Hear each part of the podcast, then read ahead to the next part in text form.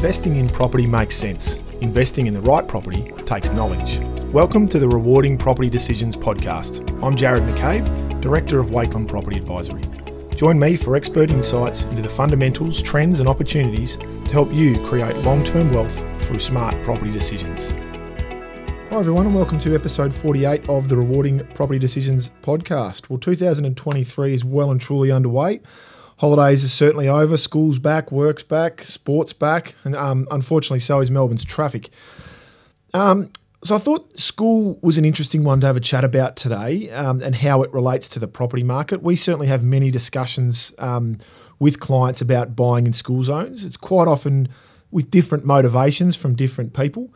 Um, but I thought it was certainly something worth exploring a little bit further and, and how the school zones affect property values in each area. Um, so, as always with buying property, the motivation when you are looking to do it needs to be clearly defined. So, what is the purpose of this purchase? Are we buying it as a home or are we buying as an investment property? Um, and certainly, the benefits for purchasing a home within a school zone are quite clear.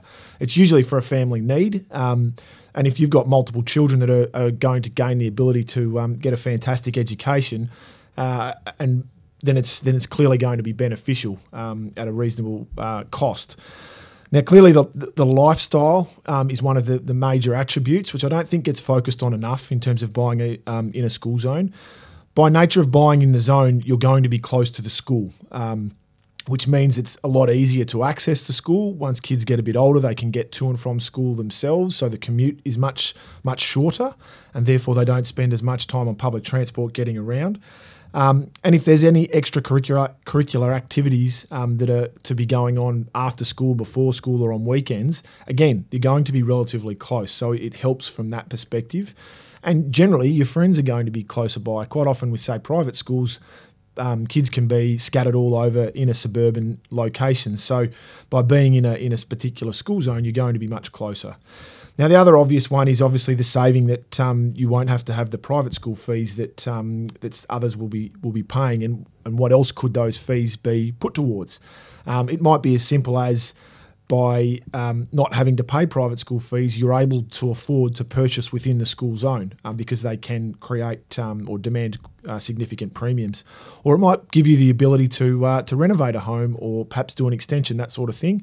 Or perhaps look to invest property that you may look to use to set yourself up for retirement, but also to potentially help children get into the property market at some stage down the track. Uh, when you're saving as much as $30,000 or more per year per child, obviously that's a fairly significant saving, particularly when it's after tax. Um, and it could, or it could be just as simple as being able to go on an extra holiday a year um, with your family. So there's a there's a number of, of benefits um, of buying within a school zone from a home perspective. But what about from an investment point of view? And is there is it a good strategy to adopt? And that's again quite often a conversation that we have people look at it and think, well, maybe that's that's something that I can do and then rent it out and, and get a, a, a, premium rental achieved as well. Um, so I thought the easiest way to, to, look at this from an investment point of view is to go down the pros v cons track, and um, and then we can analyse it out and see if it is beneficial. So, from a positive perspective, as I said, it is likely that you will um, gain strong tenant demand by having a property within a school zone, because those that perhaps can't afford to purchase within the zone will be looking for another avenue to get their children into the school, um, and as demand for a, a really good quality education has never been stronger, we're seeing that continuously with the amount of articles you see in the paper. Um, when you see the increased transparency around, say, metrics and, and how school performance is measured, it's a lot easier for parents to be able to look back and look down and say, okay, well, according to these metrics, we've got this one's a really good school versus that one perhaps not getting the same reputation. And when you factor in the high and only growing private school fees, um, many parents are really looking for um, affordable alternatives. So there is going to be consistently strong demand for properties, not just from a purchasing point of view, but also from a renting point of view, which is which is a positive thing for buying in those areas. Um, and so there should be good prospects for demand, um, particularly and, and limited supply, particularly given that most of these properties um, and most of these school zones are in established suburbs. And because they're in established suburbs, there's not likely to be increased supply. And providing the school maintains its reputation, the demand should be pretty consistent as well. So demand to get into these areas um, should be good. So that's that's obviously a positive as well.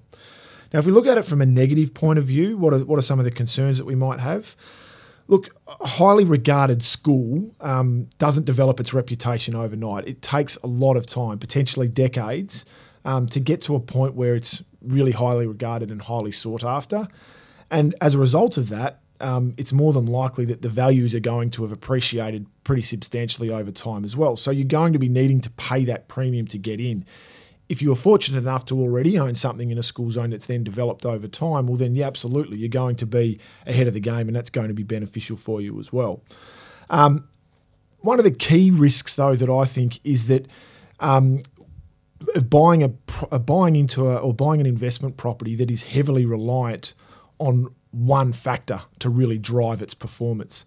Um, and it's why when we talk to a lot of our investor clients that we always talk about buying a property that's got multifaceted demand. So when we look at say terrace houses, we always talk about well if they've got the capacity, first home buyers will like them, upgraders from an apartment will like them, downsizers like them because they're small and from low maintenance, and investors like them because they they uh, have good tenant demand as well.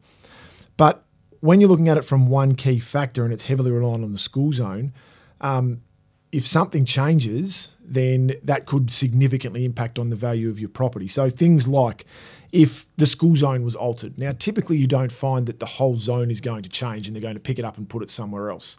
But certainly from time to time, streets can come and go from being within the school zone. And if where you've purchased is right on the fringe, you could very easily find that your property is no longer within the school zone and the value could drop 15, 20% depending upon what the, um, the neighbouring schools are, are considered to be like. Um, or if perhaps uh, there is a neighbouring school that starts to develop a really good reputation, um, and it starts to outperform and perhaps even outshine the school that you've um, you've purchased in that zone, and that can um, start to diminish the, the value of property in and around the area as well. Um, or perhaps it's something along the lines of there's a change in leadership at the school. Now, a lot of these schools um, are developed by senior teachers, senior headmasters, headmistresses, principals that um, have really developed a really strong culture, brought in good teachers because they've wanted to be involved there and created a great environment for kids to learn in. And if something's to change in that regard, and then that's that, um, and they leave, well, then the reputation can start to drop. Perhaps the um, the demand to be in that school zone is not as strong, and therefore values start to be um, impacted as well. Um, or there could be something as dramatic as a, um, a school scandal that could impact on the, the school's reputation, and that could again um, impact on demand levels for people wanting to be in there. So these are all things that, when you are heavily reliant on one element to buying an investment property, um, that you need to be mindful of. Um, the other thing from an investor's perspective, obviously, is that you want to have really good tenant demand. That's that's a key component to it. Um, and the type of tenant that you're naturally going to attract with buying in a school zone is families. That's what you want. And, and as a result of that, you are going to need a large, your, your property needs to be larger, um, which is therefore going to be more expensive and it probably is going to require a bit more maintenance as well. So you're going to be looking at a property probably as a bare minimum of three bedrooms, but preferably perhaps four or even five. Um, most likely on a larger block of land, um, so it's got a bit of a backyard, that sort of thing. And the expectation from a tenancy point of view, as we're seeing more and more, but definitely in a in a family scenario, is that it's going to have a fairly modern fit out, or it's going to need to be um, of recent construction itself. And what this is going to mean is that the value of the property is obviously going to be significantly higher. Um, and do you really want to have that amount of money tied up in one single asset, um, as opposed to being able to diversify it, perhaps?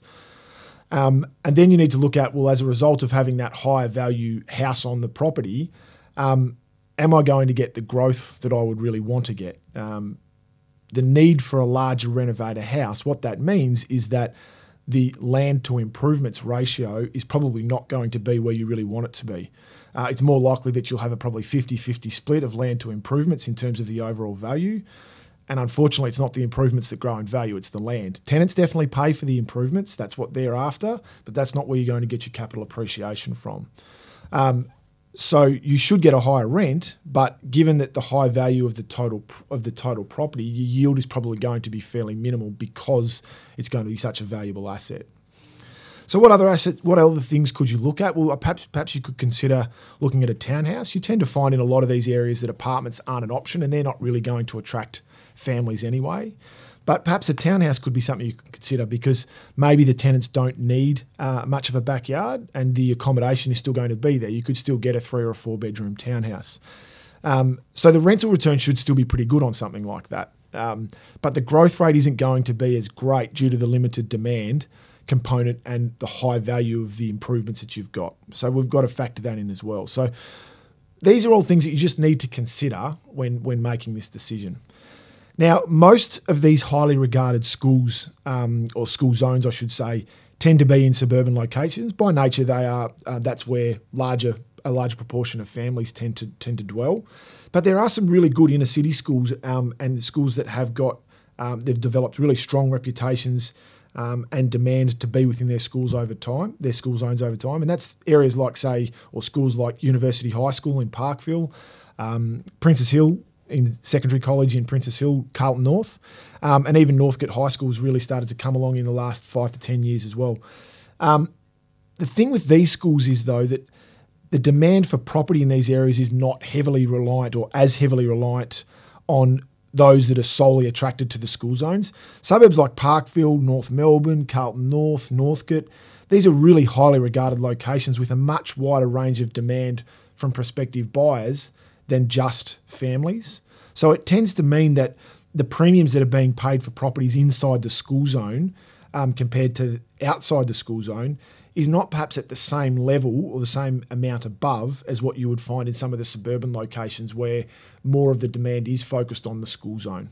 Just an interesting thing to note. Um, so there's a bit to think about there, and as always, the priority when you are buying property needs to be to, to determine what the purpose of the purchase is and is this purchase going to help me to achieve my goals? So, from an investment perspective, it's financial independence, um, and from a uh, a home buyer perspective, is it going to give myself and my family the lifestyle that I'm uh, that I'm looking for?